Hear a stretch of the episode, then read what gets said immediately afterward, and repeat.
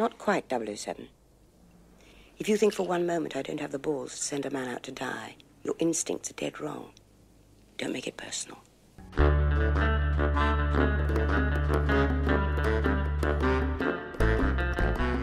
Dame Judi Dench is a British actor who played M in the James Bond series for 20 years. And she was so great in the role that she was the only cast member carried through from the old films to Casino Royale. Now in her 80s, she's starting to lose her eyesight to a disease that affects tens of thousands of Australians age related macular degeneration. At first, she had difficulty seeing faces, and then reading was tricky, so someone would read her scripts aloud to her. She was getting eye injections to slow the disease, but eventually she had to give up driving, something she described as one of the most traumatic moments of her life. But she just knew that she was going to kill someone if she got behind the wheel, she said. Now she can no longer read the newspaper, read books, or do crosswords, but she seems to have a stiff upper lip attitude to it, and she's saying, you know, you just cope. Bond, this may be too much for a blunt instrument to understand but arrogance and self awareness seldom go hand in hand. Utter one more syllable, and I'll have you killed.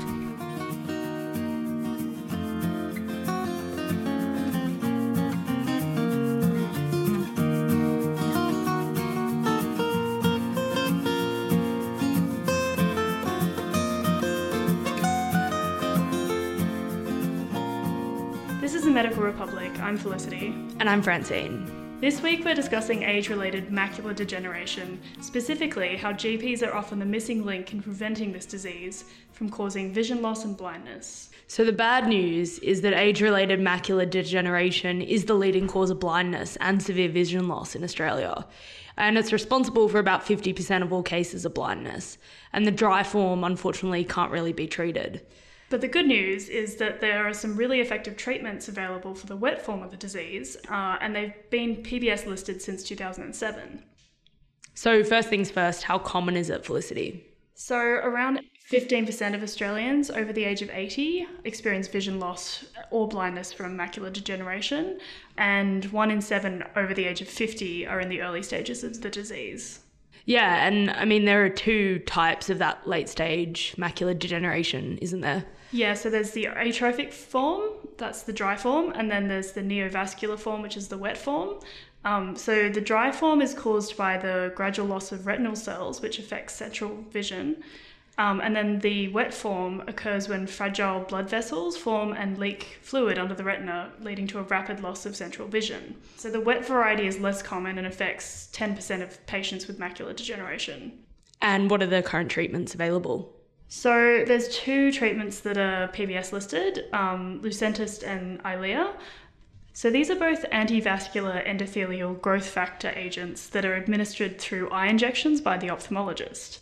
Okay, so now we've covered a little bit of the background. Uh, can we talk about the role of GPs in all of this and those treatment strategies that you've just mentioned?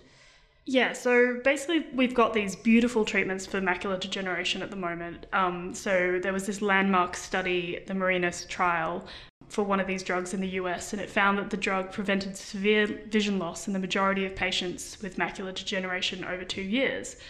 Without the eye injections, around three quarters of patients with wet AMD would be blind within about two years. So it's extraordinarily s- successful if it's started early. Yeah, and when you look at the data at the moment, there are a lot of people that are starting the treatment.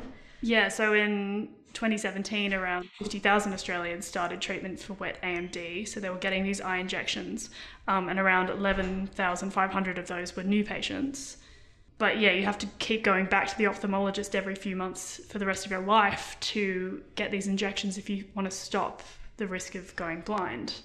I mean, you'd think that the constant fear that you could go blind if you don't constantly seek out these treatments would be enough to persuade patients with AMD to, you know, continuously adhere to treatments.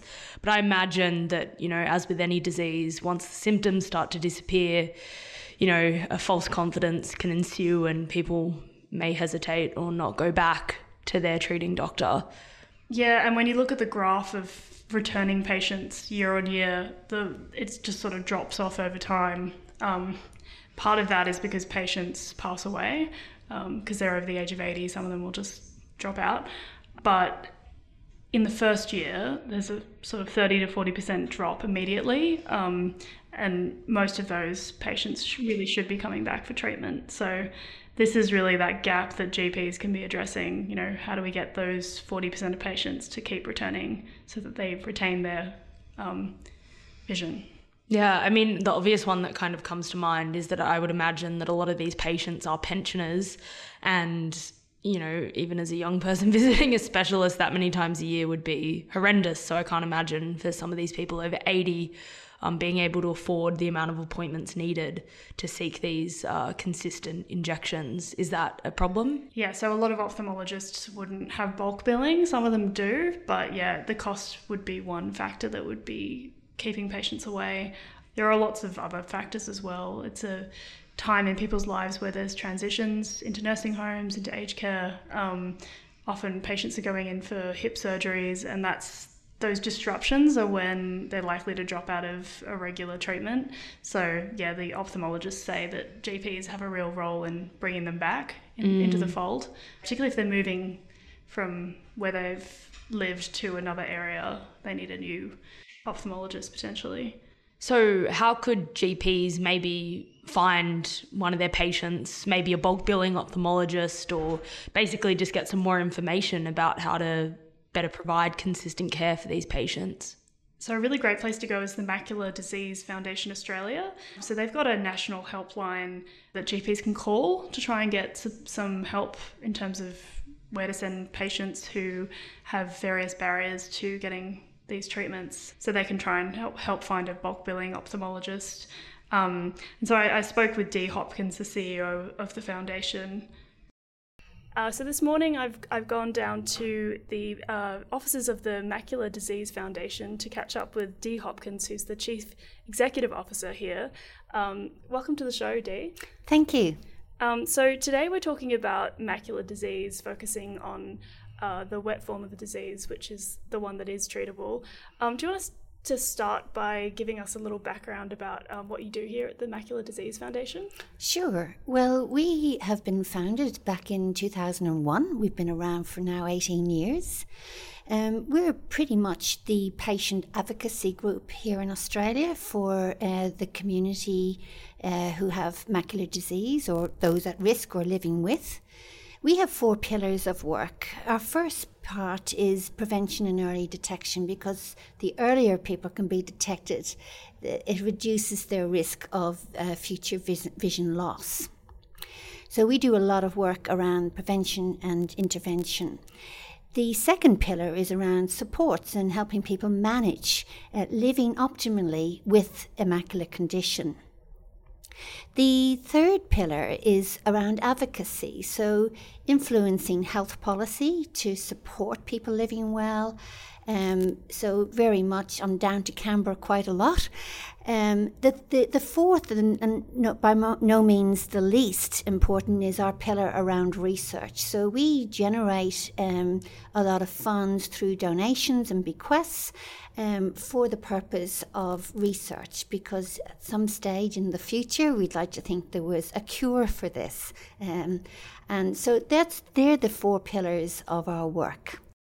What can GPs do to be, you know, advocates and sort of step in and, and help out maybe by, I don't know, finding a different ophthalmologist or that sort of thing? Well, I think GPs are extremely busy and time poor, as we know.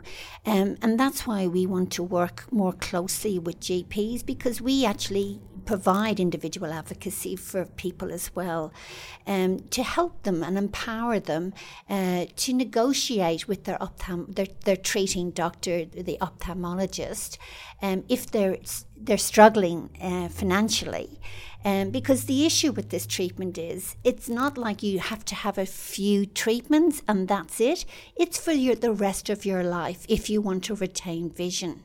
So I think the, the you know we would be very happy to work with GPs, uh, link them in to people we know that are perhaps bulk billing, um, you know, and, and help them negotiate, uh, uh, uh you know, um, with with their ophthalmologist, so that we can ensure ongoing adherence.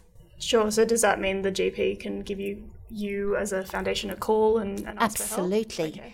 Absolutely. Um, we, we, we, often take calls um, from a lot of people saying that they can't, and we help them navigate.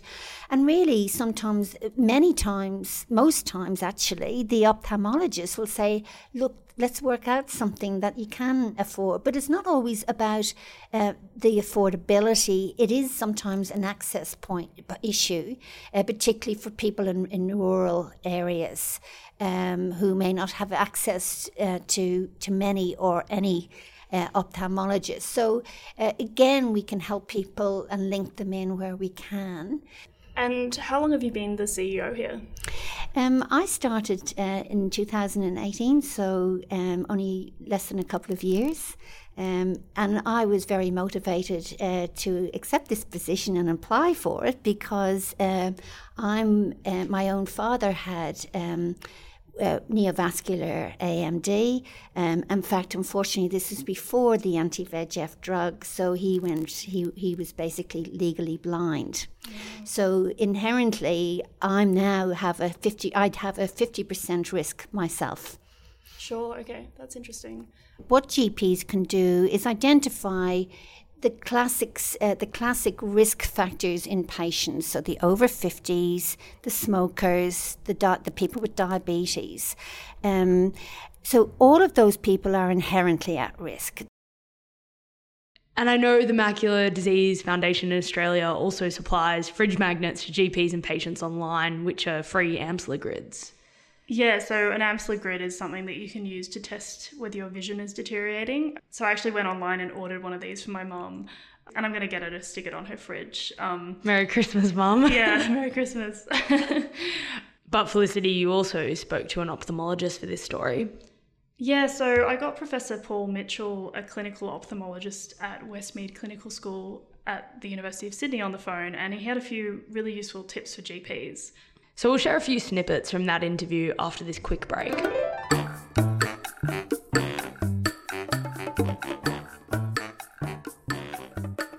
So, the history of ophthalmology has a few oddballs in it, just like every specialty. But let me introduce you, Francine, to John Taylor. So, John Taylor was an oculist and a charlatan of 18th century Britain. He used to give patients eye drops of blood from slaughtered pigeons, pulverized sugar, or baked salt. That's disgusting. so, unfortunately, the famous composers Bach and Handel were both referred to John Taylor after developing cataracts in the 1750s. No way. No, seriously. Um, and it's believed that his surgeries, which were pretty dodgy, contributed to their deaths shortly afterwards. I can't believe that this guy killed Bach. well, look, killed Bach. I think he made him really depressed. Um, which is still pretty awful. So, in these surgeries, he would use a technique called couching, which is where the clouded lens is dislodged. It's uh, a technique that's largely been abandoned today, and he charged pretty high fees for this service, and he was a big self promoter of the 18th century. Um, but in an interesting twist of fate, he went blind himself and died in poverty in 1772. Just a lesson for all quack physicians out there.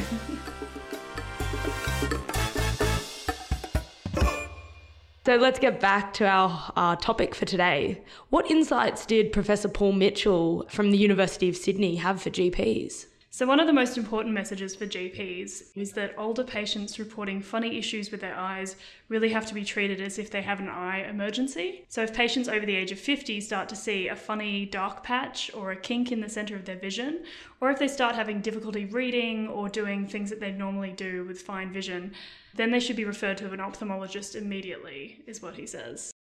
If people are known to have early macular degeneration and they're in that older age group and they notice distortion, a dark patch in their vision, or sudden vision loss, you know, the, in one eye, that, that, that's the symptoms. That, and we really think those people need to be seen. It needs to be regarded like an ophthalmic emergency. They don't have to be seen that day, but that week or the next week is the sort of is a priority level.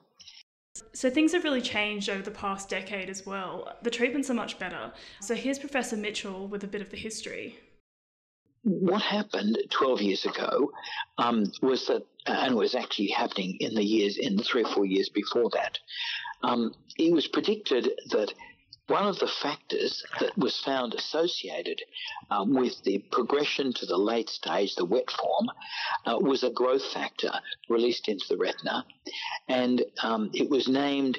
It was given a, a different name initially, but subsequently was named vascular endothelial growth factor, and it was found that this cytokine was actually released into the outer retina at the time of this progression, and it was the underlying factor, or one of the important underlying factors that led to progression to the late stage and the damage that occurred once uh, a new vessel grew under the retina, hemorrhage, and then subsequent scarring.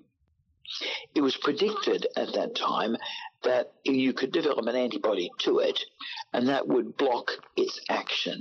Contrary to what was expected, that this would only be one factor and we'd have to um, attack many other factors. In fact, blocking VEGF is extremely effective. So, what the pivotal trials showed, both showed quite markedly effective ability to stop this disease, to stop vision loss, and also to improve vision in a large number of people.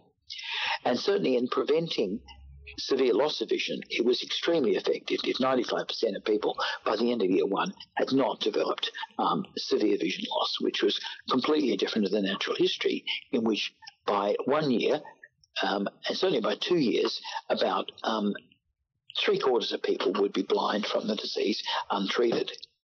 Wow, that's amazing. And what sort of signs do GPs and patients need to look out for?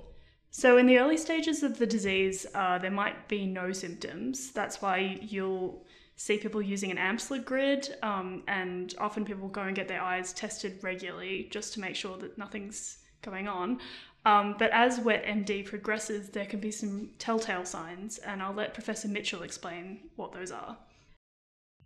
The signs that we can see as um, a retina specialist or as an ophthalmologist, uh, we see hemorrhage, at the retina, at the macular region, which is the very central part of the retina, um, hemorrhage, or we see um, some exudate, some fatty deposits, or we see fluid that's accumulated uh, at that area. And that's associated with reduced vision. And then over time, untreated, you, you see progression to scarring, which causes more permanent vision loss. And the problem is that the progression to the scar stage can occur within really weeks. Weeks to months, um, people get an untreatable scar. So the best chance of treating this disease is soon after symptoms develop. So there are three main symptoms. The first is because this elevation at the back of the eye is a bit irregular, it causes a change in the shape of objects. So if someone's looking, for example, at a door frame, they will see the door frame being buckled a bit in the middle as they look directly at it. Or on the horizon, looking at a ship out at sea, they see the horizon will have a little buckle or bend in it as they look directly at that area. So that's called, we call that distortion. The medical word is metamorphopsia. Um, and the other symptom that people often notice is as they look directly at something, then they'll see a dark or greyish or brownish patch in the middle of that area. Or it might be just off centre if the new vessel is broken through under one edge of the centre, then it might be just slightly off centre. So they see a dark or brown or greyish patch in the middle of what they're looking at, in the middle of someone's face, or in the middle of, you know, something they see on the printed page and that's called that that that's called a scotoma, um, uh, and and S C O T O M A, and that is um, a typical symptom of the onset of wet macular degeneration. Mm-hmm. And then lastly, people notice that the vision in the affected eye um, suddenly becomes worse. So they'll notice relatively recent, sudden, or developing vision loss. So distortion of straight lines, dark or greyish patch, scotoma, uh, or, or a vision loss. They're the symptoms. And I have to ask the obvious does it hurt the patients to get an injection into their eyeball? You think it would, but actually it's pretty painless. Now, the treatment involves injecting this drug into the eye through the white part about four millimeters back from the clear part, back from the cornea. Mm-hmm. And um, so we give local anesthetic, we give antiseptic first, and local anesthetic drops. And really, that's enough for most people to stop any pain. And it's a very fast injection. People, you know, you can distract people while you're about to do it, and bang, do it, and you say, "Oh, have you done it already, doctor?" You know, uh, I didn't feel anything, and and it's quite amazing. Someone can be watching this, a relative, and say, "Wow, I can't believe she didn't feel it."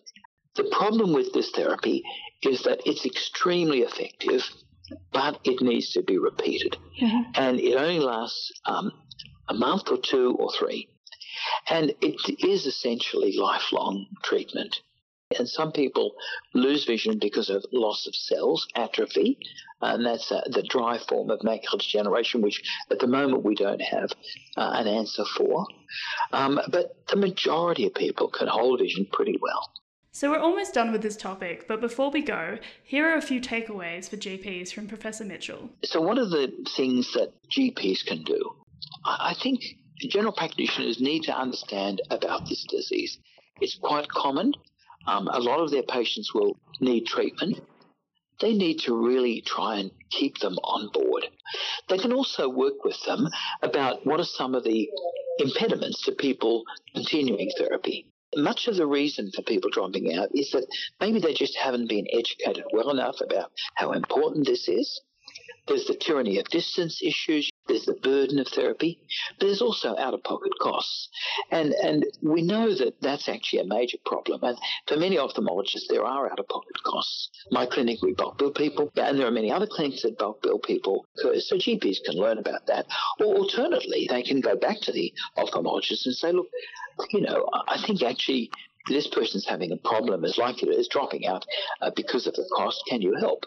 And in that case, I think most ophthalmologists would say, okay, all right, well, we can reduce the cost and try to reduce that, that problem. And on that note, that brings us to the end of this episode.